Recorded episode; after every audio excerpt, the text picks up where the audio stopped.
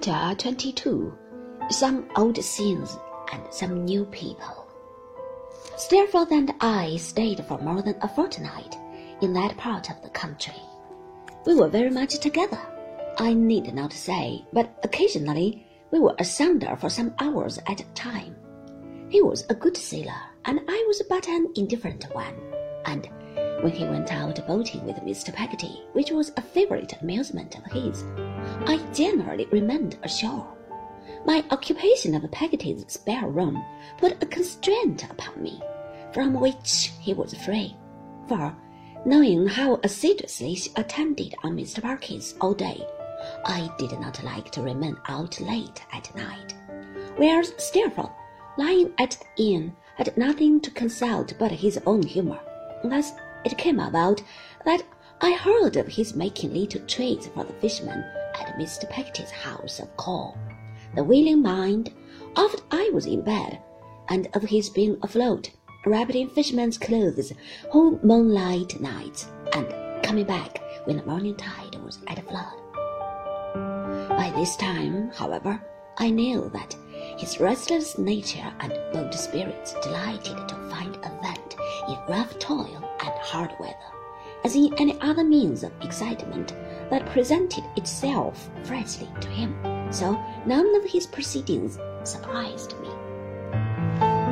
Another cause of our being sometimes apart was that I had naturally an interest in going over to Blunderstone and revisiting the old familiar scenes of my childhood, while Steerforth, after being there once, had naturally no great interest in going there again.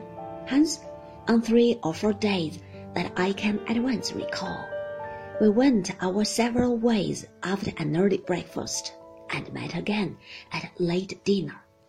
I had no idea how he employed his time in the interval, beyond a general knowledge that he was very popular in the place, and had twenty means of actively diverting himself where another man might not have found one. For my own part, my occupation in my solitary pilgrimages was to recall every yard of the old road as I went along it, and to haunt the old spots of which I never tired. I haunted them as my memory had often done, and lingered among them as my younger thoughts had lingered when I was far away.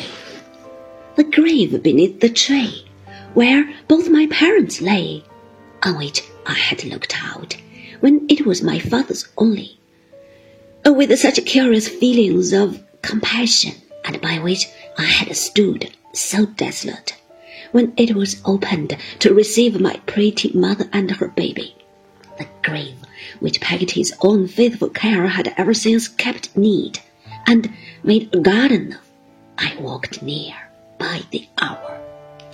It lay a little off the churchyard path, in a quiet corner, not so far removed but I could read the names upon the stones as I walked to and fro, startled by the sound of the church bell when it struck the hour, for it was like a departed voice to me. My reflections at these times were always associated with the figure I was to make in life, and the distinguished things I was to do. My echoing footsteps went to no other tune, but were as constant to that as if I had come home to build my castles in the air at a living mother's side. There were great changes in my old home. The ragged nests, so long deserted by the rooks, were gone and the trees were lopped and topped out of their remembered shapes. The garden had run wild, and half the windows of the house were shut up.